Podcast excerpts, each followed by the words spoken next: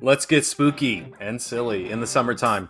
We're talking the Latex Avenger and Halloween Man crossover with creators Drew Edwards, Dan Price, and Paulo Hernandez on our Byword Big Talk this week. The Byword begins now.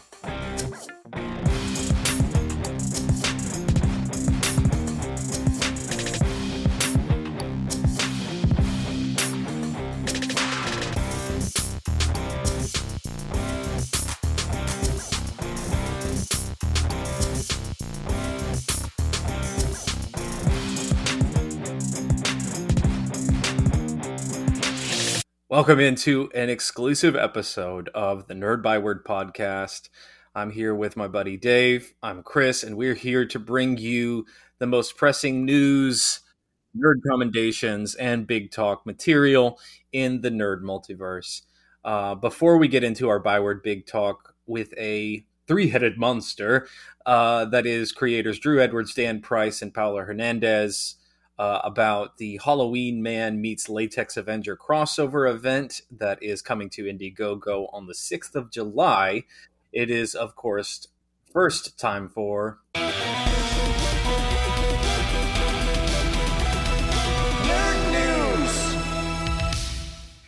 Dave, this is something we've touched on in the nerd news segment before, but it bears uh, repeating, it would seem. Yeah, so uh, WTF is going on with Ezra Miller. Uh, the actor is uh, facing a whole slew of legal problems and has since like vanished from the face of the earth, apparently.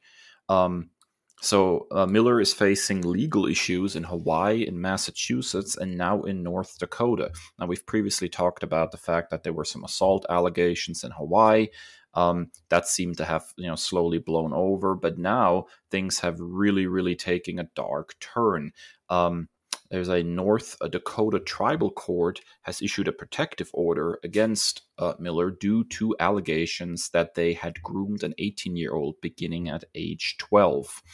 Uh, things then uh, took another bizarre turn uh, as Miller posted uh, several images on Instagram. Uh, apparently, uh, including quotes like, You cannot touch me, I'm in another universe. Uh, there was also sort of a lengthy paragraph about how they are trying to stay away from negative people and their ill intent. Uh, and then Miller appears to have deleted their Instagram account, and it, now they are sort of in the wind. Uh, there have been some reports that. Um, people have been trying to you know find him to speak to him uh, due to his you know due to their legal issues and ultimately uh, are not able to find them right now. Uh, so obviously this is a very very fraught situation. It also raises some questions for the nerd world particularly because Miller's Flash movie, uh, which also features the premiere of a new Supergirl as well as the return of Michael Keaton as Batman. Uh, that movie is set to release here pretty soon. And WB finds themselves once again in a quagmire of a situation because uh, one of their movies is in a very awkward spot. How do you proceed with something like this? The movie is by, you know, all accounts finished and do you release as as is hold back and try to see this all blow over. Um, try to recast and reshoot you know, the, an entire movie which seems not exactly cost effective. The whole thing is a huge mess and there are already have been reports that wb has decided even if the flash movie is a success that they will no longer be working with miller moving forward. So Oof, Kris, uh, there's a lot to unpack here. Yeah, so the reports that I saw said that virtually every scene um, would have to be reshot, and basically the entire movie would have to be scrapped if they were to recast the role. It's virtually impossible because just from just from looking uh, at the outside looking in, I, I believe that Miller is portraying multiple versions of Barry Allen. Um, so kind of like some side by side type stuff. So not only are they playing the main universe DCEU Barry, they're playing small universe versions of the character as well. So um, virtually every scene contains them in it, which is you know uh, next to impossible. So it, it, the the decision would be you know either release it as is or to just scrap it all together, which um, you know rocking a hard place here. Um, this is this is truly just a mind-boggling situation. Um, you know, for those of us in the know that have kind of followed the track record, the writing was kind of on the wall with uh, you know these assault allegations and everything, and clearly someone who is not in a stable situation mentally, um, and it just seems to have precipitously gotten worse and worse. And um, you know, like I, I'm really not sure what the right answer is here. Um, clearly not uh, an individual that they want to continue working with, as they've stated. So this is just a really, really crazy situation, and another, another, like you said, a quagmire, like a, a really difficult thing that, um, you know, a connected universe that is really struggling to get its grounding with, for so many reasons in the DCEU, and um, for a lot of folks, this was like, um, like a touchstone moment that they were hoping that would kind of give some stability to this connected universe going into the future. And unfortunately, it does not look like that's going to be the case. Yeah, and I think uh, your nerd news story this week doesn't exactly add stability to the DCEU either. Uh, I'm not. I'm not even sure how to how, how to respond to this story. So let's dig in, man. Is this the part where we break into song?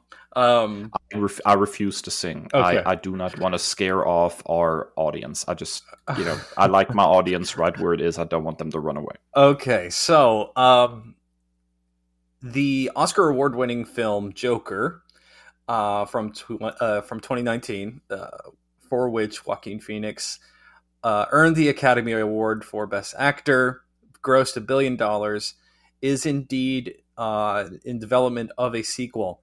However, some interesting news came to light this week regarding the sequel, which is set to be titled Joker Folie à deux. Uh, I hope that's okay. My French is not that strong. Um, director of the initial film and the sequel, Todd Phillips, who is co writing the script with Scott Silver, uh, revealed on social media that is the title of it. And sources are also saying that it is indeed a musical and that negotiations are underway with none other than Lady Gaga to portray the role of one Harley Quinn. Now, this film universe of course, takes in, uh, place in a different um, universe than that of Margot Robbie's Harley Quinn. So we're dealing again with a multiversal situation, which seems so much as the the du jour thing with um, with nerd media right now. Like multiverse, do you got any more of that multiverse type stuff? So um, but yeah, so the Joker 2 is set to be a musical, and they are trying very hard to get Lady Gaga in the role of one Harley Quinn. So, Dave, your thoughts? No. like, I'll just be honest, I have like zero interest in the Joker and Harley Quinn breaking into song. Like, I'm I'm all for different interpretations, and I'm sure there's an audience for something like this and you know if, if that's what you're into then then bless you and more power to you. But i absolutely have no interest in, in a joker harley quinn musical in any way shape or form. Um i be honest with you i've not even seen um the joker movie with joaquin phoenix uh up until this point because i'm usually not particularly interested in um movies that exclusively focus on villains um, now, I will say that uh, I've heard you know good things about the movie, but I also think it sounds like there's a tonal dissonance there between what the first movie was and what they're wanting to do with the sequel. I find it difficult, from what I know of the Joker movie, to imagine that a musical is the logical place to go next after that to be honest with you, I checked the calendar when I saw the news story because I thought it must be April Fool's Day. uh, it's it just it's so bizarre and out there, and although I'll be watching the news uh, or surrounding this project very carefully, I cannot imagine that I will experience any kind of joy watching it, and so I have no plans to watch it, Kris. Yeah, I um I have not watched the first film either. I I, I think we that's a sentiment that we share. Is um for me, I, I I really we talked about this with Watchmen and and things like Gotham. Is like I I deal enough with cynicism and I come to media, whether that's comics, film, or what have you, looking for escapism.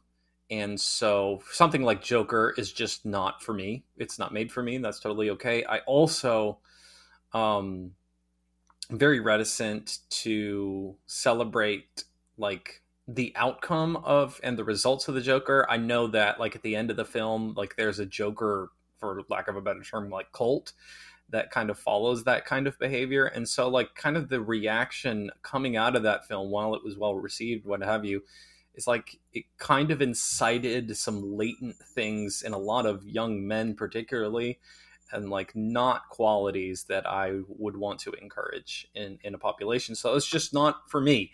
Um, as far as this goes, is I'm a huge musical fan. I was raised on musicals.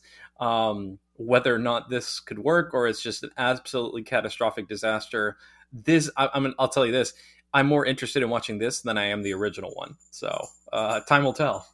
Yeah, I guess that's probably the the best attitude to have towards it. I just I don't think I'm going to be able to bring myself to actually watch it. Um, yeah, I guess I guess you're right. You know, t- time will tell. All right, that wraps up our nerd news segments. What are your reaction to these stories, both Ezra Miller and Folie à Deux?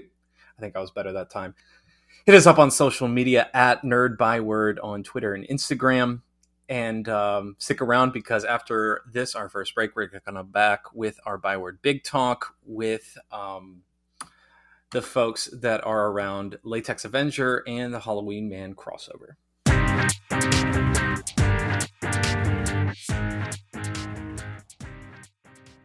Hi, this is Tony Tellado. Years ago, I made a decision that I would host a guest oriented genre podcast, and Sci Fi Talk was born. I've been very lucky to talk to amazing people like production designer Bo Welch. And you do creepy really well. So, I, you know. Why, thank you, Tony. Sometimes guests give me a sample of the characters they play, like Second Sister from Star Wars Jedi Fallen Order. Who's your master, Padawan?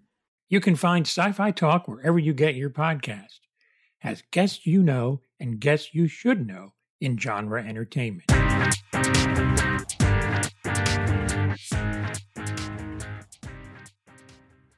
Welcome back to the meat and potatoes segment of this episode, better known as the byword.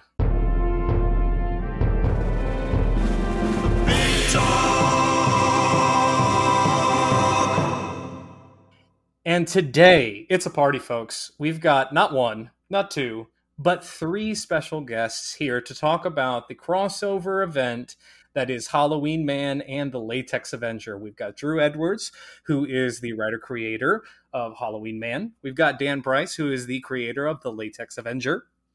And Paulo Hernandez, who is the artist on the book. Gentlemen, thank you so much for joining us today on the Byword.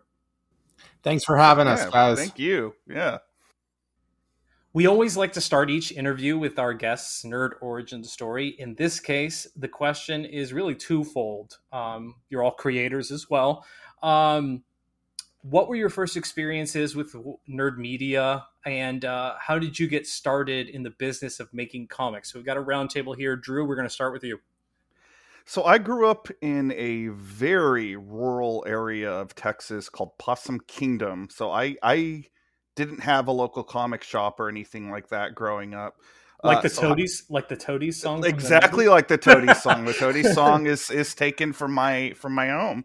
Yes. Um, so, uh, I, what I would do as a kid, though, how I got in the comics is I would jump on my bike and I would ride up to the local library, and I my library had all these like hardbound comics that went all the way back to the to the 30s and up into like the 70s. So like my first comic books were were actually mostly golden and silver age comics and you know the the newest comic I probably got to read as a kid was was Tomb of Dracula ironically and um that really helped kind of form my tastes in comics for a long time. I, you know, my I was actually talking about this before we started recording. My favorite characters are the Fantastic Four, which are very tied to the Silver Age. Like I I just really love that whole time period and um the moment I got old enough to understand that uh, making comics could be a job, that's really when I I started to to pursue that. All right, Dan, what about you? Man, it's uh, not too far off from Drew's. Uh, uh, Superman and Condorman, those two movies as a little kid, were were you know the Christopher Reeve Superman movie. Uh, that was that was I had a red towel that I ran around the house, you know, Oh, wearing at all times. Yeah, and uh, Condorman, which was a Disney movie, uh, that was about a comic book artist who uh, a comic book artist who would only do in his comic what he could do in real life. So he was Condorman, and he flew around with these gigantic wings. That movie's awesome too. So those two things, uh, Saturday morning cartoons, and then when I was eight years old, uh, there was a collected like a mini series that Marvel did called Marvel Saga back in the '80s, and it just collected old '60s, you know, Silver Age stuff, and put the whole history of the Marvel universe together for people who were trying to pick it up. And that and X Men 207 with that cover of Wolverine ripping through the cover by John Romita Jr. Uh, those were the uh, those were the things that kicked it off for me. And um, yeah, I mean, it, it was, and I was hooked. You know, hooked. I didn't know I wanted to do comics until I was about 16 when uh, Image became a thing, and ever you had people creating their own books and doing their own thing. And once that became a once that became a reality that you could make your own comics, create your own characters, then I wanted in. Um, that's when it really became a thing for me. Okay, what about you, Paulo?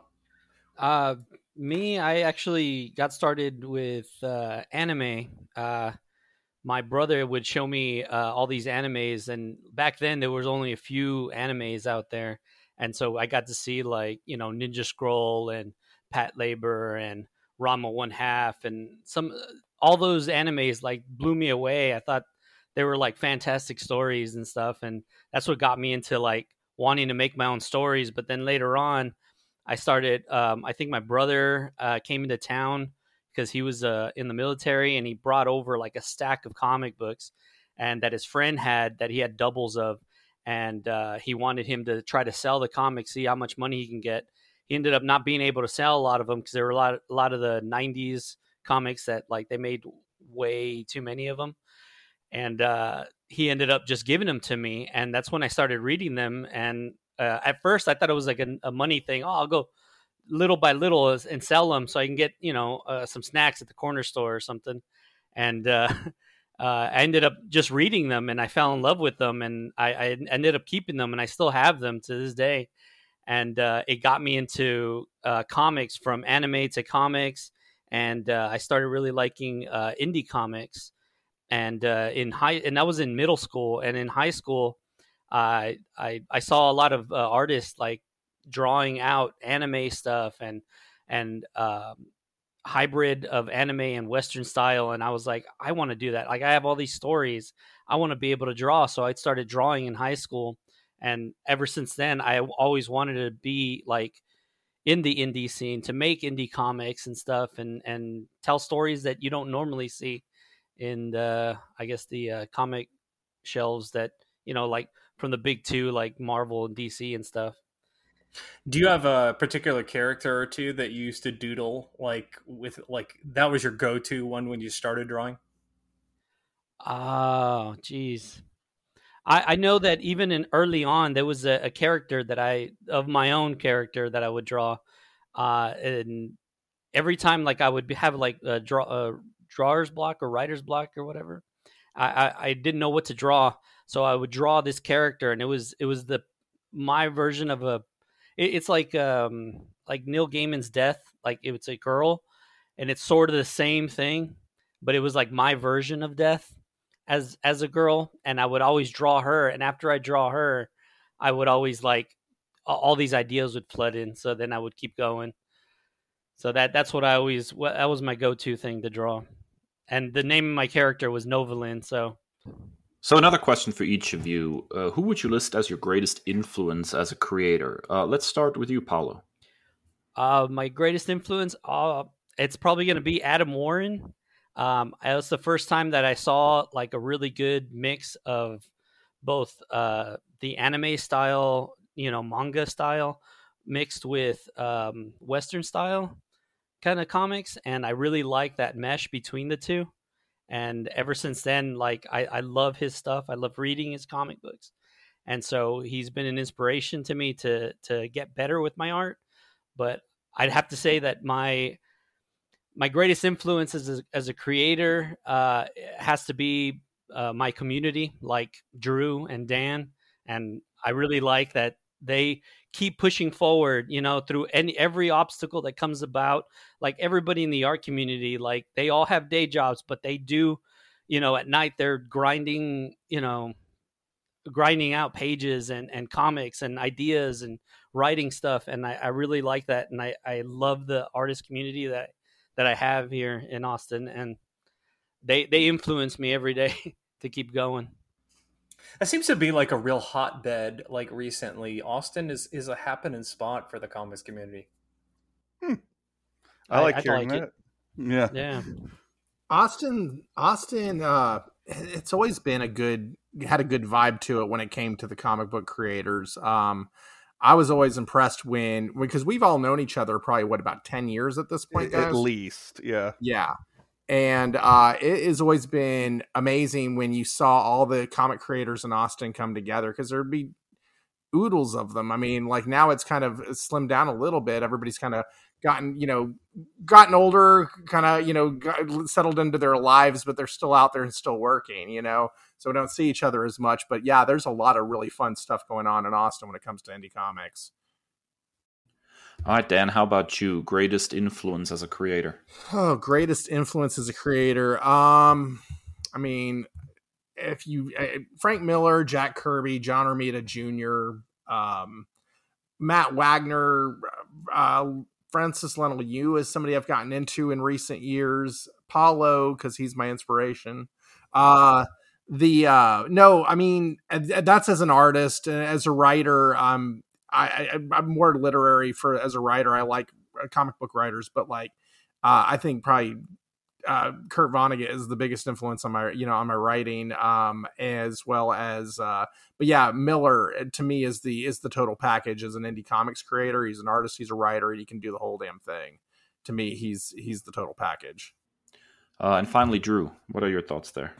Well, uh, you know, uh, outside of the initial one-two punch of of Stan Lee and Jack Kirby because of their their run on Fantastic Four.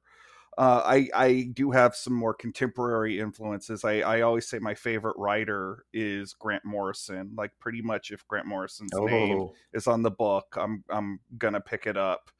Um, you know, I I you know like most people, if uh, you know most comic book writers of my generation. I do owe a great debt to Alan Moore, uh, you know Neil Gaiman, all those all those you know UK invasion writers. Um, I'm also a big horror fan, so a lot of my influences are horror directors. You know, going all the way back to the golden age. Like I love James Whale, I love Terrence Fisher. Uh, you know, stuff more from from my childhood. I I love Sam Raimi. You know, I think almost everybody picks up on the Sam Raimi influence in my work. I, I love Clive Barker. Uh, you know, like all of those things is this this kind of stew that comes together that makes my writing style. I'm I'm I'm also an old punk rocker, so like I owe a lot to like the punk ethos of do it yourself and you know just throw yourself into thing and let passion you know dictate you know and you'll learn on the way as you go because i certainly when i started making comics it was it was all passion and no precision you know i've gotten better since then but you know if it wasn't for you know being really into punk rock i i don't think i would have really followed this life path. Okay so that's like a natural segue. Uh drew you got to tell us about the origins of halloween man as a character. Um, you kind of hinted at it already but where did all of this come from so Halloween Man, um, the name Halloween Man comes from a the Misfits song, actually Halloween, um, because I I was trying to come up with the name of a character, and this is when I had relocated from Possum Kingdom to to Dallas, and I was just driving around in my car listening to you know the Misfits on repeat and you know halloween halloween halloween i kept hearing that and i was like halloween man that's that's a good name for a superhero. Um but as far as like the the roots of the character um so there's two things. One um as a monster movie guy, I always wanted to see the monster survive. Like if you watch a lot of monster movies, be it King Kong, Creature from the Black Lagoon, The Wolf Man, like at the end of it, they're they're always sort of they're wiped out, you know, because the monster is the other, and you know they have to put the other back in its its place at the end of the story. Um, I wanted to continue on past that. I wanted the monster be the good guy, so there was that uh, there's a, a, deeper thing there, though. Um, I also always say Halloween Man has been my therapy. Um, when I was not even 21 years of age, I I have I'm a twin, um, and I was in a car accident when I was you know young that killed my my twin, and uh, if I hadn't had this comic, is like a way to give myself something to focus on is something to make myself get out of bed every morning something to uh, put my my feelings into. I don't think that i would have made you know i'm i'm in my 40s now and i don't think i would have made it this long without that. And even the way the character looks because he's kind of you know a- asymmetrical sort of you know shades of phantom of the opera shades of two face you know that's sort of how i felt as like i felt like half a monster and half a man so it was like my way of of visualizing that because i had tremendous survivor guilt and ptsd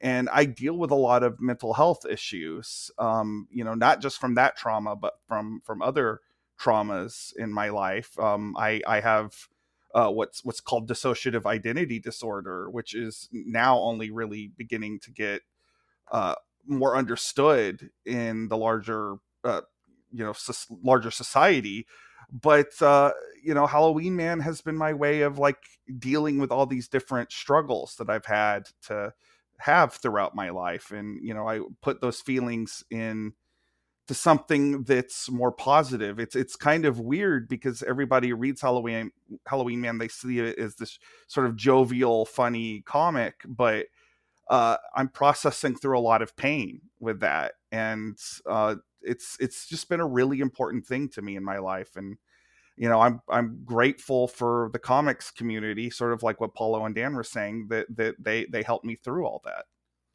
First and foremost, I, am sorry for your loss, and um, I know um, I I tragically lost my grandfather when I was was six years old, and and you know so decades and decades later that loss can still be fresh and new and and, and before we hit the record button we were talking about escapism and and it's really it's really amazing that you found something that you can pour yourself into and kind of give new life in, into um, a character like this. I, I, do. I am very curious. Um, you mentioned DID, um, and that immediately made me think of a character like Mark Spector. Um, I'm not sure if you've gotten the chance to see the Moon Knight series or read any of the comics. Have you? Have you? Um, with with a character like that, kind of being at the forefront, how, what's your take on that? So I've I've never really been into Moon Knight as a as a comic book character. Um, I did make a point to watch all of the show because I knew that that was going to be a conversation that I was going to have to have with people. Um, I honestly think the show did a pretty good job of showcasing DID as a uh, you know a, a condition that you can live with while also still functioning as a superhero story.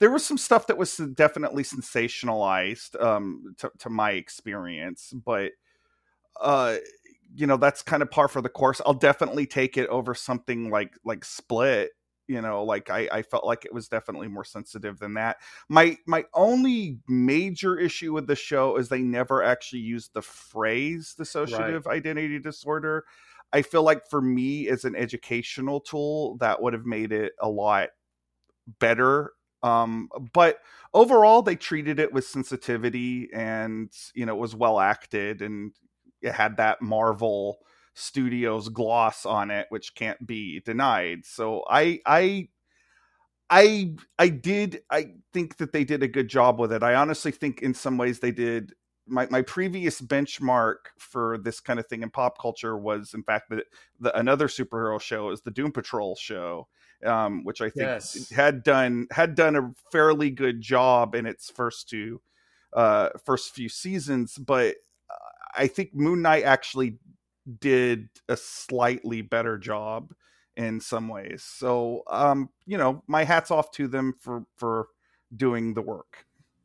Thank you for sharing that. No problem. All right, so changing gears, Dan, same question, but obviously with Latex Avenger. Uh, that's certainly an attention grabbing moniker. Uh, what's sort of the origin of that character? All right, so uh, I have, at that point in my life, I had been working for a greeting card company and uh, illustrating uh, humorous Jewish. I did, I did not see it going that way. no, yeah, no left. There's gonna be left, Sorry. left, uh, left field comments coming from all over the place. I was working. Uh, I was. Uh, I was at working for. I was mine. It was a humorous Jewish greeting card company. My sister and I had always made the comment: you can't find a funny greeting card for somebody you know in the tribe and so we decided to make a go of it and make a make a line of greeting cards.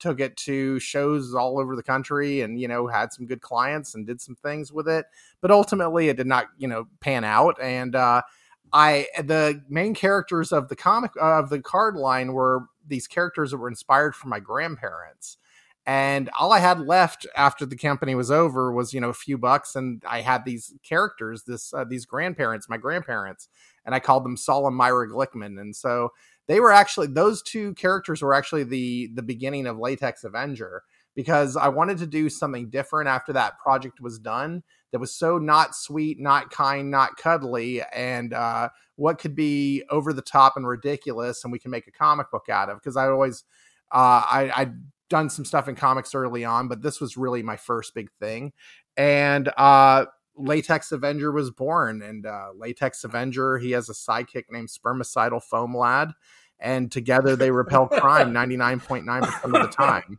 So uh, it's uh, it's like were, a superhero satire, Family Guy. Uh, no, but uh, you, oh, now I know what you're saying though. Nice. Uh, no, that's, uh, that's immediately like, when I hear when I hear that product. I, that's immediately what I think. Yeah. Of. So what I uh um what I often hear about it is people think it reminds them of the tick, uh, and it reminds them of, uh, yeah, of Orgazmo. Okay, so the the movie by the guys from uh, South Park. So I get a lot of that. I'll take that as a compliment, you know, because uh, you know those are two. You know, I mean, I'm Orgazmo is okay. The tick's awesome. Uh, but you know, if that helps paint the picture for people, that's cool. But it's uh, you know, yeah, it's it's this ridiculously over the top uh just just it's an over the top story that's super that uh it's it's superheroes on on you know on steroids to you know with of attitudes and you know just craziness. So you've got characters like kosher the pig who's like uh who was a character that uh he was like the voice of reason in the whole comic.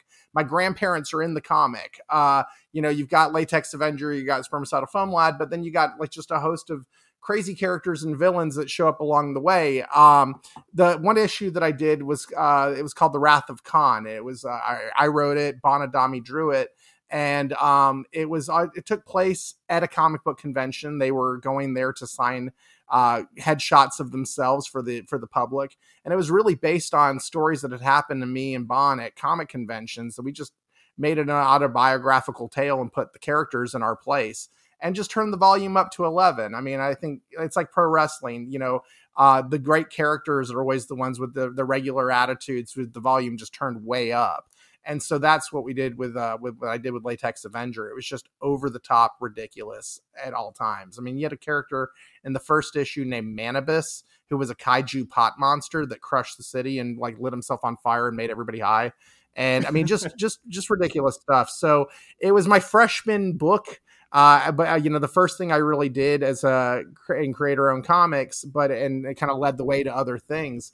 And uh, when Drew said, "Let's do this," I mean, how do you say no to working with Drew Edwards and Halloween Man? And you know, so here we are today. Um, so you're also you've also done uh, work on a series called uh, Bigfoot Knows Karate. So you, you got to tell us about that. Sure. Uh, so Bigfoot is the my fourth creator owned series actually. Um, so like uh, with latex with like a latex avenger it's it's heavy comedy right? And pretty much everything i worked on previous to this was heavy comedy. Uh latex avenger masters of the obvious which was like characters like dr biclops he's got two eyes and the visible woman you can't miss her.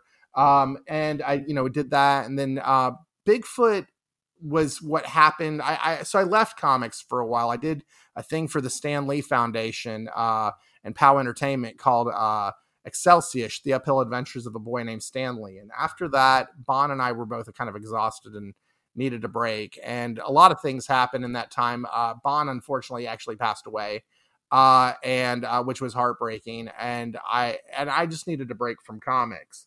And um, Drew and I were talking about this crossover that we'll talk more about in a little bit. Uh, you, you, know, we started talking about this, and some other things happened. And I did something with Drew and Paulo as well. We did a book together and um and it got me working on uh you know okay well it's time to do something different and i've been sketching this bigfoot who does you know doing kung fu and karate and it, you know and my co-writer on bigfoot had seen what i was doing and i'd been doodling it for a few years like 2017 2018 and he's like you've got to do something with this. Well the pandemic and boredom and all of that just kind of wore in and my wife said to me you've got to you got you know you why don't you make another comic book? It's been years since you've done that. The kids are all kind of grown up now. Let's you know go ahead and so now i've got this uh, gentle cryptid warrior who lives in a world where anyone can be the hunter and anyone can be the prey at any given time and he goes up against kung fu thulu in this uh it's bigfoot versus kung fu thulu in uh, like the cryptid showdown of the century. It's uh it's action adventure it's psychological thriller it's you know it's uh godzilla versus kong meets kill bill uh you know with a just a ridiculous twist uh i put it up on kickstarter in october and uh you know asked for a thousand dollar goal and on kickstarter and we raised seventy three hundred dollars uh with 200 plus backers which i couldn't be more grateful for. It was amazing. And it was just the you know it was a fun way to come back to doing comics. I'm i'm co-writing it i'm drawing it and just having a blast. But uh, you know, it all started with Latex Avenger for me. So to sit here and be working with two of my good friends that I've known for a long time in Austin Comics, it's amazing. I also like um correct me if I'm wrong, but I also get like Samurai Jack vibes from this, and that's really cool. The uh yeah, I've heard that a lot too. So that's uh I, I've I've seen Samurai Jack for about 20 minutes about 15 years ago with my nephew. It was beautiful. Right. I remember I remember thinking it was gorgeous. So again, like somebody says to me, it reminds me of Samurai Jack. Awesome because it's beautiful work. I I've not sat down and watched the series. I look forward to one day sitting down to watch the series, but I've got to finish what I'm working on before I look at that because I don't ever want to, you know what I mean? It's like one of those things where you don't want anything seeping in or you don't want to know what's going on. So you, you know, uh, so to kind of keep my mind fresh with the comic, but I love the work that I've seen from Samurai Jack. And so, in fact, an artist named Dennis Valencia did a piece of Bigfoot Knows Karate fan art that had Samurai Jack and Bigfoot together with the Kung Fu Thulu character and the big bad from uh from Samurai Jack. And it was one of like 90 pieces of fan art we received for Bigfoot Knows Karate. And it's just a beautiful piece. So all right, just uh, to change uh, gears to your crossover now, um, what made you all decide to have a crossover between these two incredibly, let's say, distinctive and different characters? I when when Halloween Man started out, it was much more of a comedy book, and it it still has a strong connection to comedy, and that's something I think Dan and I share. Um, but you know, it's also just the the the thrill of working with other characters that are in Texas and in this city, and um, you know, I think the the humor of this is very character based because you have the the Halloween man characters that that are a notch more serious than the the characters from the latex avenger and it's it's it's very much the issue very much plays out like the latex avenger invading a typical issue of halloween man. Like they're he's kind of your through line into the halloween man world in some ways because this isn't a crossover where you, you you know nowadays like you know you would have like the portal open up and they would be going into two different world you'd have two different worlds colliding with each other. This like latex avenger just kind of shows up in in a coffee house in solar city which is where halloween man lives and they have an adventure together it's it's very old fashioned in that way it's it's kind of like the the spider-man meets superman issue um I, I, mean, Dan, do you think I'm I'm I'm getting getting this correct? No, I think you're nailing it. It's uh, you know how uh, Latex Avenger made it to Solar City from Get Ontopolis without a without a car was incredible to me because he actually doesn't has a revoked license and uses a bus pass. So uh, it is, yeah, no, it is it, it is very classic old school crossover in that regard and yeah, I think the through line statement, Drew, is right on the money. It's kind of like when you watch, uh, uh, you're watching your favorite sitcom, and then they're going to spin something off. They're going to do a spin off, and so they're introducing the characters for the spin off into the regular story and then that new one will come out it's kind of like that where it's kind of focused eh, the story is you know you've got latex avenger and spermicidal Foam lad kind of walking through and saying hi except there's not going to be a spin-off it's just they're just kind of walking through and saying hi and um but the it's the tension and the the comedy between the the between the characters that really makes this um latex avenger being the the jerk that he is uh, finds immediate interest in lucy chaplin uh solomon halloween man's uh girlfriend. And so uh being you know just the just the overly macho schmuck that he is, he can't resist, and calamity ensues because if a half man, half zombie saw some, you know, schmuck in a uh, in a prophylactic condom mask hitting on his girlfriend, how do you think that would go over? And I think you've got a lot of uh, it's a lot of uh, funny looks and and, uh, and a lot of uh, good just a lot of good back and forth between the characters and i think that it makes it a lot of fun. It's like it's like a comic book sitcom in that regard like one episode like that. Uh, you you say that there's no spinoff but nothing would make me happier if this this reignited interest in the latex avenger and uh, you you were you were able to keep bringing the magic of of latex avenger to the to the masses it's it's uh, I appreciate that. I mean, it's just such an honor for him to be coming around in a Halloween Man book and hanging out. Um, because I mean, like we said, we've known each other a long time, and you know, this isn't the first time we've worked together. The the three of us, even because we did uh, an issue of uh, Halloween Man, uh, the Bat City special years ago, where it was like an all Austin issue of creators working on Halloween Man stories and uh, you know paulo had a had a story in there he did the art on. I did uh, art on a on a story. And so and that actually started off with the originally was this crossover that began that whole thing. So it's funny how this crossover has uh made a lot of different things happen um with for all of us. Uh, you know it's pretty cool. Or keeping with the pro wrestling montage. Uh, Paulo, what made you tag in and, and jump into this project in particular? Being that uh, I think Dan and Drew are amazing comic creators themselves, them asking me to be part of this was like a pretty much an honor for me uh, because um, I knew that uh, Dan and and Bon were really close when they were making the Latex Avenger comic, and so for him to to sort of let me have my take on his character and it would it not being Bon, like I, I felt like that was an honor that I I really want I you know I wanted to take advantage of, and um, uh, I um, and also I I had been wanting to work more, on more stuff with uh, Drew on Halloween Man.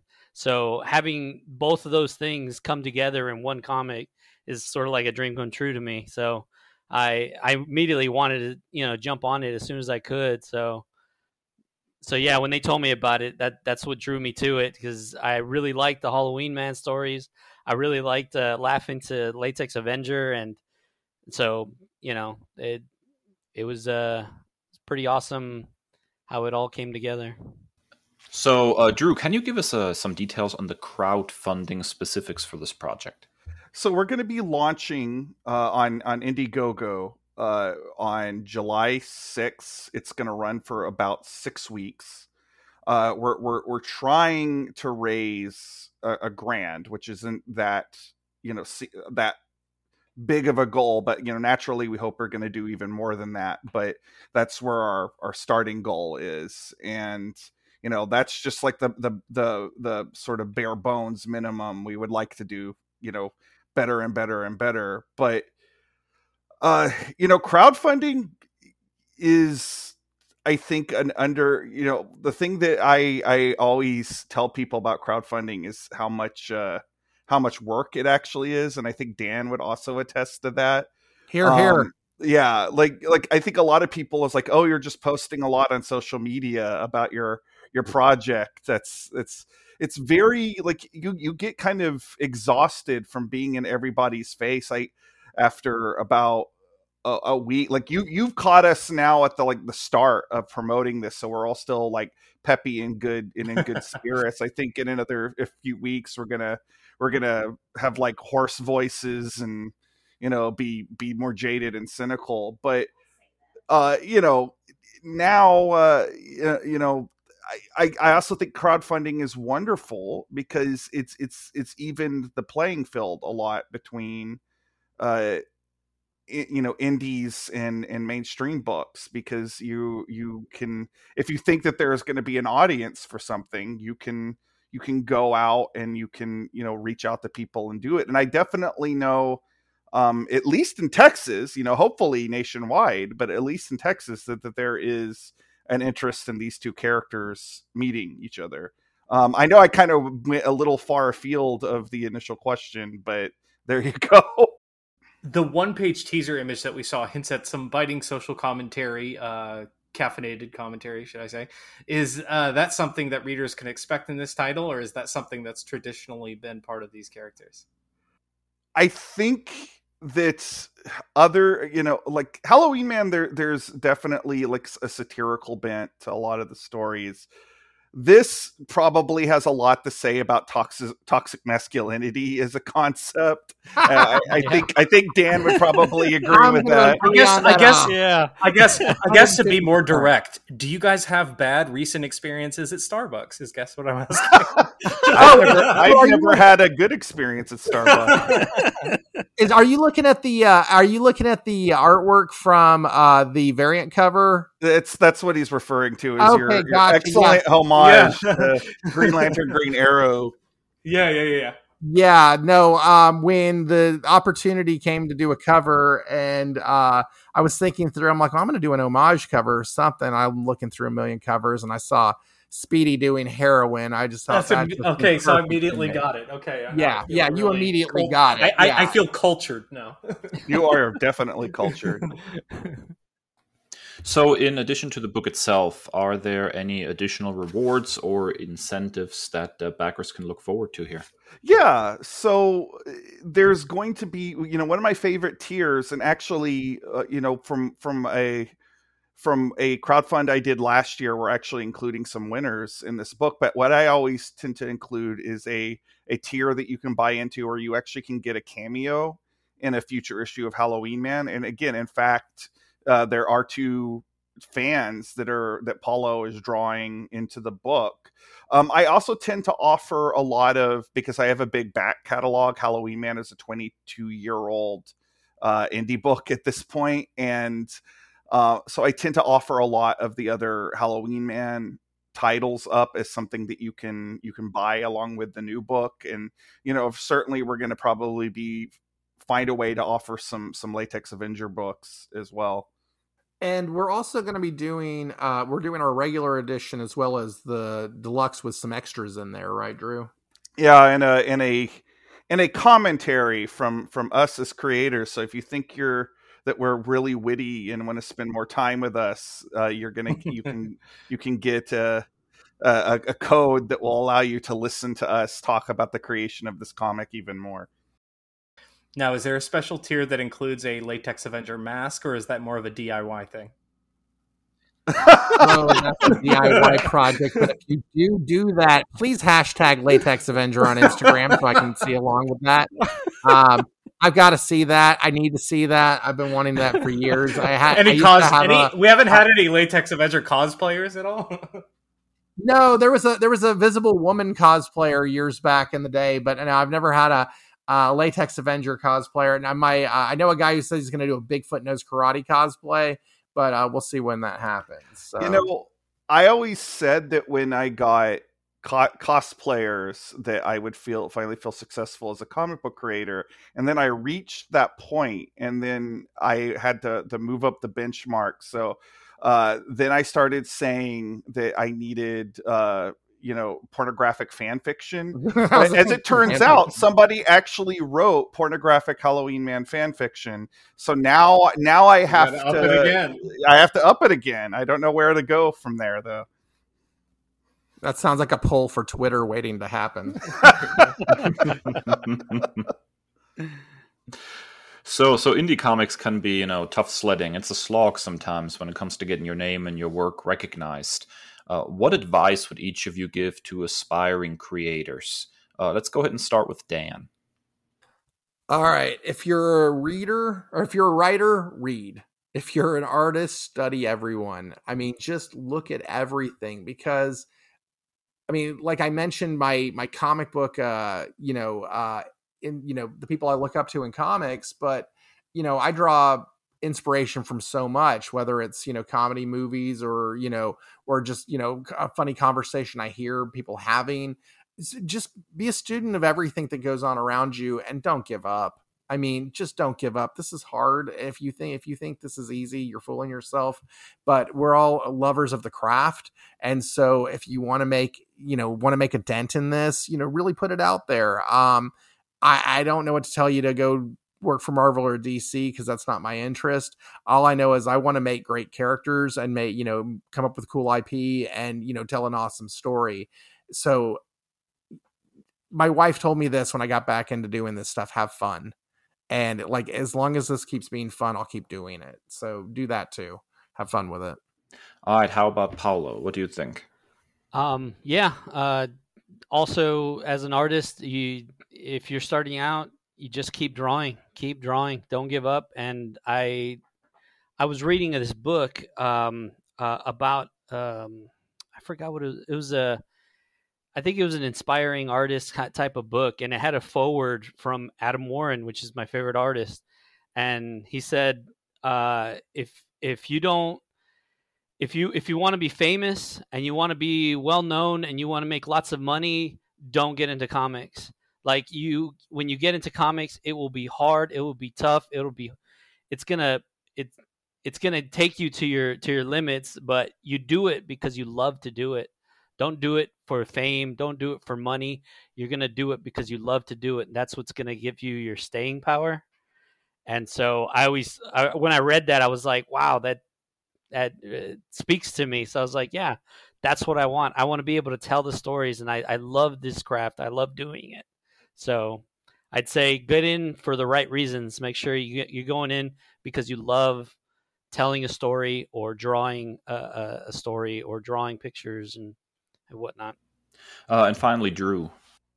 You know, to kind of dovetail off of what Paulo was just saying, I think get yourself in and ready for the long haul because comics are an industry and a, a craft that is very much about the long game. I didn't really have any real success in the comic book industry until I was nearing in on the the 20 year mark and I started to get more renown and more respect and you know it wasn't until actually the the first year of the pandemic that I was able to make comics my full-time job. So you know you're going to get discouraged you're you're you're going to get down on yourself you know i urge you to power through that you know keep your eye on the prize and you know like paulo says like do it because you love it eh, because that's that's what's going to get you through some some days because you know at least initially you know you're not going to get a lot of people uh patting patting you on the back and you know it's an incredibly competitive industry. So, uh, again, just expect to have to long haul it. All right, now the fun part. Are there any future projects that you guys can tease our audience? Dan, you want to go first? I feel like you got the most uh, the plug. Uh, sure. Uh, well, aside from this amazing book, Halloween Man Meets Latex Avenger, uh, I'm also working on Bigfoot Knows Karate Chapter 2, Born Under a Bad Bad Sign right now.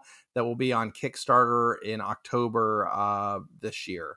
So um, please if, check that out. Um, you can find out more about the project at, at bigfootknowskarate.com or you can follow me at in, on Instagram and Twitter at danomyte139 D A N O M Y T E 139 uh, especially on Instagram. You can follow along with that. I'm posting uh, artwork from the book, and Casey's posting stuff from uh, from uh, from there as well. So, um, yeah, Bigfoot Knows Karate Chapter Two, October 2022, Kickstarter. So a lot of things are in flux with Halloween Man right now, and that stuff I'm going to be able to go into tonight. But uh, I can say that Halloween Man issue 28 is coming out uh, on Comixology very soon.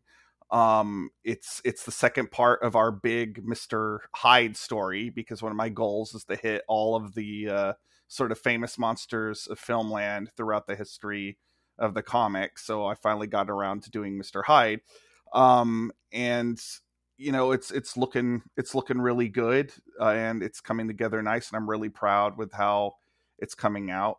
Um, but uh, I have to keep tight-lipped about a lot of my future pro- projects. But I, I, if you you're curious about that and curious about what I do, absolutely follow me on social media on Instagram. I'm Drew underscore Halloween, and on Twitter I am Halloween Man Com all one word, all lowercase. And if you you want to follow Halloween Man on Facebook, it's just www.halloweenman.com takes you right to our Facebook group. And as far as for me, um, I actually want to start something after this. I'm actually working on another project for someone else. Um, but I don't know how much I can say about that one. But um, I do want to work on a comic of my own which is actually a, a work that I um, I, w- I started writing it with Dan. Actually, uh, at one point we were at part of a collective to to make stories, to make comic book stories, and to make comic books. And well, we worked on it, and we never did anything with it. But I really like the story, and I really think there's an audience for it. But uh, that's probably what I'm going to be working on after this, and it's it's basically Alien Nation, but like with souls. I, I don't know. I, I don't know. I, I don't know. I don't want to say too much, but at the same time, uh, but it's it's pretty awesome. I, I think it's going to be pretty awesome, and uh, I really liked Alien Nation when I was a kid. I used to watch like reruns of that, and uh, I, I like the idea of have aliens and we we're like working together and all the weird stuff that they do, and like the whole crime drama type of thing. I thought that would be really cool.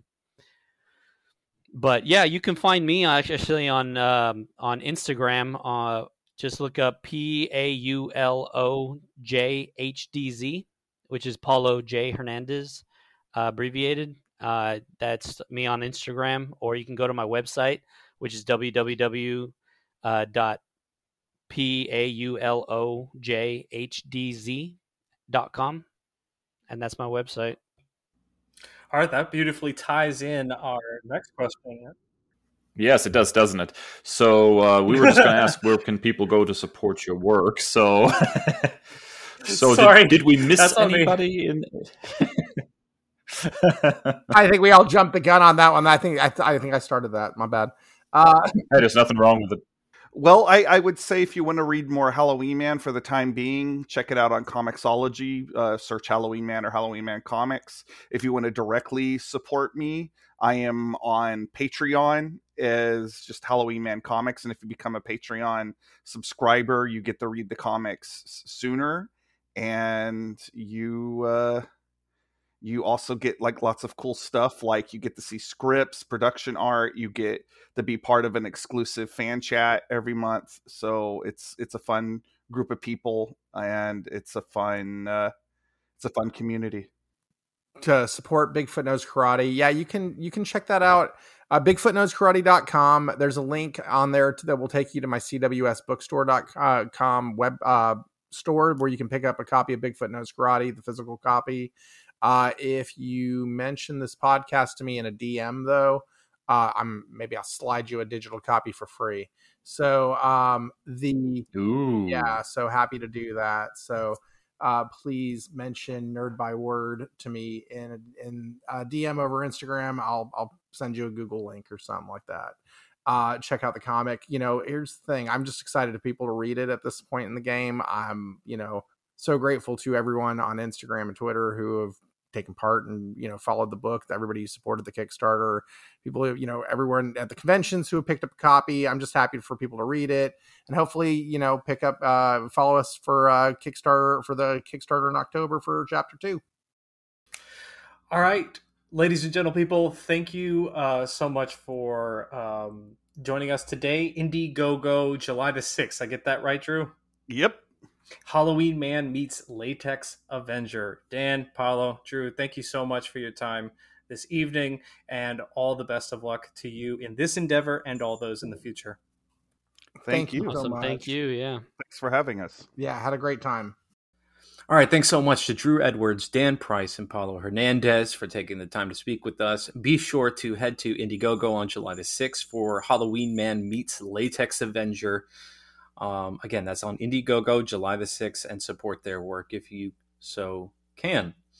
When we come back from this, our final break, we are coming with two more patented nerd commendations. Stick around.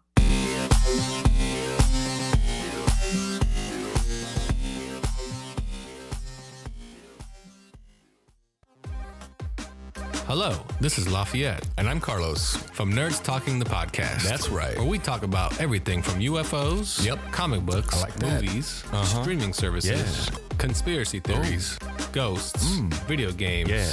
and more. Kick ass. All on Nerds Talking the Podcast. You can find us every Friday with new episodes on all digital platforms where you find your favorite podcast, Nerds Talking, the podcast. Now back to the show.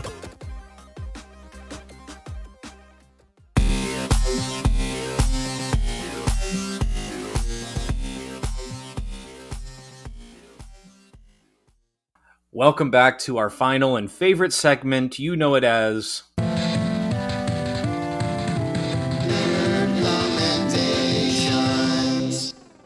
All right, Dave, you've got a reclamation project of sorts with a particular creator, I hear. Yeah, you know, I I had um I guess you could say a falling out of sorts with the writings of one Tom King uh, after uh, a event comic he wrote for DC called Heroes in Crisis. Um, I have spoken before um, on this show about uh, you know the problems I had with with the the whole setup of the thing and and how the storyline progressed and what the ultimate ultimate conclusion to it was and so I, I didn't have a very very high opinion um, of of this writer's work at DC after that, and kind of avoided it. And I think it is time for me to maybe uh, perhaps reevaluate that a little bit. Um, I have spent some time uh, getting caught up on some super adjacent books. As uh, our listeners know, I'm a big Superman fan, um, and came across uh, Supergirl, Woman of Tomorrow, and uh, I'm I, am I'm, I'm in love, Kris. I, I, think there's no other way to put it. I think this is probably the the best, um, most quintessential Supergirl story that I have read. Um, it is it is amazing. It is sort of a, a sci-fi fantasy um, approach to the character with a healthy dose of true grit thrown in, which I think is, is is so cool and such a neat approach to the character. It basically recasts Kara Zor-El as uh, as Rooster Cogburn in a lot of ways, which is just so it is so cool. Um, so so basically, the setup is that Supergirl uh, turns 21 and has decided that she wants to get drunk. Um, but she cannot because under a yellow sun, she's so powerful, she her body literally cannot get drunk. So she decides to fly as far as she can, um, hop onto a space uh, ship, you know, rent a spaceship and fly to a planet that has a red sun, so she can sit in a bar and celebrate her 21st birthday. um, and her path, uh, you know, cross she crosses paths with a, a girl whose um, father uh, was killed. Um, and she is on a mission of revenge and basically enlists Supergirl um, through you know various circumstances to help her hunt down this guy. And of course, uh, this girl's intention is uh, to kill you know the the killer of her father. And and so Supergirl and this girl go on this epic journey basically uh, through the cosmos, trying to hunt down this guy. And and this eight issue miniseries um, sort of chronicles their adventures together. And it is first of all gorgeous in ways that I cannot even begin to describe. Uh, the illustrator Bilquis Evely is, is knocks this book out of the park. Um, the facial expressions, even just like even what what what Evely does with with Supergirl's hair and how it frames her. Uh, it's it's the kind of gorgeous art that is absolutely through the roof. Uh, since they are traveling, you know, through space, there are all these different alien races they encounter. They're all interesting and, and distinct, and and even the aliens that are glimpsed for like two page segments or something are, are you know interesting. And all the different planets they visit, you want to know more about. There are so many cool things about this book. Uh, the writing is sharp. Supergirl is, um, you know, there's a nice contrast drawn here. This is something that the character oftentimes struggles with. I think a lot of um, adjacent characters struggle with that. I think you know that's something that Nightwing struggled with with a while. And how how how do you make Nightwing distinct from Batman? You know, how do you make Superboy distinct from Superman? How do you make Supergirl distinct from Superman? And and Supergirl here, he, she is incredibly distinct from Superman. Um, her her attitude and and the way she carries herself is very different from Superman, uh, and still very super. Uh, she also, you know, you know, has a potty mouth a little occasionally when it warrants it, and I think that's really cool too because she she even I think mentions that that Clark would probably chastise her for that a little bit. Um, but she's you know her she's her own woman. Uh, there's a great scene where she is uh, sitting like in a in a bar, and this guy approaches her, this alien, and it's like your your cousin threw, um, you know, my uh, my brothers into the Phantom Zone. Are you Supergirl? Because if you are, I want to take my revenge. And she says, I don't know. I'm wearing a red cape and I got a big, you know, S on my chest. Who the blank do you think I am? You know, like it's it's just she is so good in this book. I I have to say that it is probably my favorite Supergirl story, and I and I have read a bunch. Um, and even standalone, just as a like a true grit in space kind of story, it just works from top to bottom. There was one thing about the last page I found a little bit disappointing, but everything else in this book clicked perfectly. Highly recommended. Read Supergirl Woman of Tomorrow. Right now, the first five issues are on uh, DC Universe Infinite. Um, the other three are still coming. Um, I went ahead and I actually found the other three issues because I just wanted to finish the story. I couldn't wait. I know there's also a trade paperback that is scheduled to be released on um, uh, July 26th. So if you prefer physical, you don't have to hunt down all the issues. The collected edition is coming out in just a little over a month. Just you know, how however you decide to read this, DC Universe Infinite, physically, I don't care. Just go out and read this book. Th- this is just such such a good Supergirl story, Kris. I really I really like what what DC is doing with these like limited series, um, like mini or maxi series, however you want to classify them. Because I think for me, especially as a new DC reader, it's it makes it very much approachable. Like when I see this immediately, I think I see one of eight. I'm like, okay, so I don't have to like reset the wheel, you know, and, in terms of jumping on here, and it seems very new reader friendly. As far as the art, I'm already sold just looking at the covers. I mean, it looks like a fusion of like like Frank Quitely and like Kenneth Rocafort and just like so many artists, a little Esad Ribić in there, and like uh, other artists that I supremely enjoy their work. So I'm I'm sold. And the interiors, this is important to note. The interiors match the covers. Um, I, am pretty sure the cover artist throughout was was Evely as well. So it's it's you're you know I always hate when you have you know a cover that looks one way and then you open the book and the art and the inside looks completely different but there's strong consistency here what what you see on the cover is what you get on the interiors and it's absolutely stunning Kris and, and speaking of um Quitely and and it looks like here is is the case with the same artist um it's something I kind of take for granted with series like this, and something that I should have shouted when we were talking about All Star Superman is just that consistency from one issue to another. I'm okay waiting for another issue if we can get like that consistency with the same writer and artist. I love that consistency. It's it like tells a complete story and so that's something that I no longer take for granted. Yeah, totally, man. I yeah, I'm. It's kind of like game development. I'm li- I'm willing to wait a little longer to get the best possible product. Period. Not not a huge fan of having to constantly use like fill-in artists and stuff, especially if there's a very particular you know visual approach and creative vision behind the book. So I I'm, I totally agree with that, man. All right. So what is your nerd commendation this week, Kris?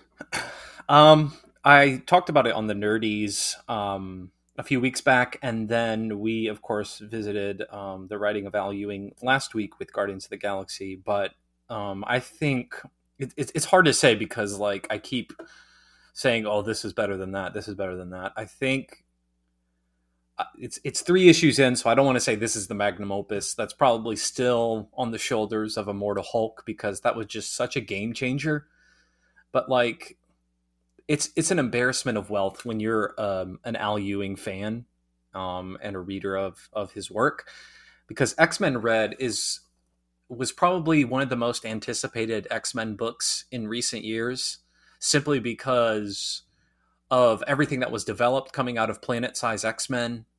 Um, and long story short, basically what happened is you had this um, segmented group of mutants from Arakko who were stuck in this like por- uh, this place called Amenth, which is like a portal, like a hellscape, and they were stuck there for thousands of years fighting back this horde of demons. And through the events of um, Planet Size X Men, the Omega level mutants like Magneto and Storm and Iceman were able to colonize um, the planet of Mars um, and terra and terraform it. I don't like the word colonize, but terraform Mars, the red planet, and so hence the name X Men Red. Um, and so finally give a place for these Arakkii mutants that spent thousands of years away from their home. And rather than create just another island like Krakoa, um, they have now their entire planet. And so this book follows um, Storm, who was elected regent of the planet and the entire solar system, and like what is um what does that look like? Developing this new planet this new government. How do you go about setting up this system without disrupting the traditional government setup and the social setup that the Arakkii mutants have done for thousands of years. So it's a very heady, meta type, macro type book. But also the micro work and like Storm being an outsider from Krakoa, from Earth, being elected as this new leader, and she has to earn her place because I mean, just imagine if you were transplanted onto another country that you're all of a sudden the leader of, they see you as this outsider, and she has to earn her place and earn the respect of this entire civilization. And then you have Magneto, one of my all time favorite characters, who has fought for mutant rights and for mutant identity and mutant freedom, um, and really encapsulates like self pride and love of self as far as mutant identity, and just truly one of the most compelling characters in all of comics and he's in the latter stages of his life and he's tired of fighting. And now that he feels this settlement of Arakko is like one of like like a real nail in the coffin to where he can finally rest almost like Thanos at the end of Infinity War. He can he can finally sit down and rest. But then um, events ensue. I don't want to give away too much. It's only been three issues, and then uh, Roberto da Costa Sunspot is one of my all-time favorite characters. Just like that um, snake oil salesman type, uh, very much like a Lothario, like a smooth talker, businessman. If you've read uh, previous iterations of Ewing's work writing the character, like U.S. Avengers or New Avengers, um, the way Al Ewing can just absolutely nail these three characters in particular, Magneto, Storm, and Sunspot, is just it's it, it feels like it's written just for me. Um, so X Men Red, particularly the events of this third issue, were just jaw dropping. Uh, it gave me one of the greatest comic book pages I've seen in the past year. Just absolutely last page, one of those where you just have to have to sit back and take a deep breath. So X Men Red a very strong nerd commendation. Uh, Al Ewing, along with Stefano Caselli, is really changing the game with this book. Okay, this sounds really interesting, and I and I do enjoy Al Ewing's writing. We've talked uh, at length before about how I've had a hard time uh, finding an in to the the new status quo of you know the mutants. Um, but I am very interested in this kind of story, this sort of macro view whether that you know is mutant related or or not um, i'm usually fascinated by that kind of stuff i do have to ask a question though because i think that's come up a, a couple of times in like uh, social media discussions that I've been seeing.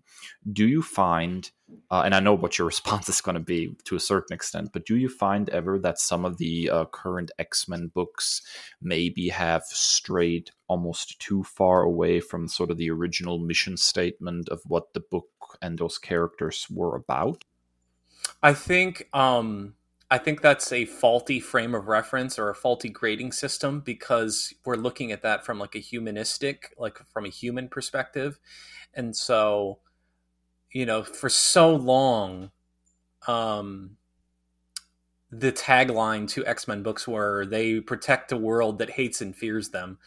And to a certain extent, at, at some point, rightly so, mutants got tired of trying to save the world um, for people who would would regularly persecute them, you know. And so I think this is a a healthy uh, like separation of that and a readjustment of the ideals because you still have the standard superhero, almost like um, when I nerd commended the the the X Men main title by Gerry Duggan and and company is if you're looking for the big cape superheroics of the team, that's the book for you.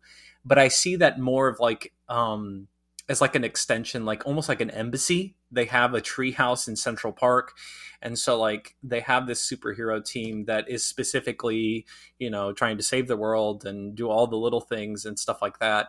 And so I think, um, you know, the the self preservation by mutant kind is really really important and they can still have those positive relations with the rest of the world. It's just they have to protect themselves first and they had to establish that nation because how many children did they have to continue to bury to be honest you know? I, I neglected to mention before that this is the uh, for all intents and purposes this is the successor to sword. So um, the scheming of one abigail brand uh, the spearmint lady um, takes place uh, continues here. So she's scheming in the background, and it's it's some real like covert ops type um, machinations here that's really really fascinating too. Yeah, I think that's a great answer, man. Um, I'm very interested in this book. Uh, it seems a little bit removed from a lot of the Krakoa stuff because they're trying to set up their own government and stuff. So I might try to use this one as another attempt for me to find an in into this X Men world and the new status quo. Sounds good, man. I'm there for it. Sweet. All right. Thanks once more to our three special guests. Drew Edwards, Dan Price, and Paulo Hernandez. Be sure to hit up Halloween, Man Meets Latex Avenger on Indiegogo July the 6th. Um, and as always, if you like what you hear, please be sure to like, subscribe, uh, review five stars on whatever your favorite podcasting platform is, whether that's Apple Podcasts, Spotify, TuneIn Radio app, or our newfangled fancy website. Thanks, Dave. Nerdbyword.com. And as always, you can find us on social media on uh, Twitter and Instagram at Nerd Byword or individually at that Nerd Kris and at that Nerd Dave. Tell us what you think we should talk about next. We're always interested in hearing all about what you think of our show. And also hit us up on Discord, join our server. You can chat about comics, um, films, series that you're watching, games that you're playing. Give us your own nerd commendations. We've had a lot of great input from listeners like you, so be sure to do that as well. Um, and as always, stay well and stay nerdy.